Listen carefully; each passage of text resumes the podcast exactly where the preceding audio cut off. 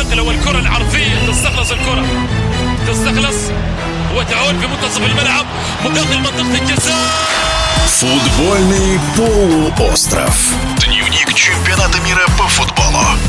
Сборная Бельгии последние годы вновь набрала высоту, но не ту, на которую способна. На чемпионате мира 2018 года под руководством Роберто Мартинеса бельгийцы стали бронзовыми призерами. На чемпионате Европы в 2021 году проиграли будущим чемпионам итальянцам, чемпион Нидерландов, вице-чемпион Бельгии по футболу Дмитрий Булыкин в нашем эфире. Сборная Бельгии всегда является теневым фаворитом на всех чемпионатах Европы и мира. И вот сейчас возлагают большие надежды на них, потому что должны уже выигрывать. Всегда есть молодые футболисты и уже опытные, которые могут организовать игру. Ейфертонген, Альдервельд и Лукаку впереди, и братья Азары, и Мертинс еще. Я с тремя даже играл в свое время в Аяксе и в Андерлекте. Поэтому я думаю, сейчас ждут от них большого результата.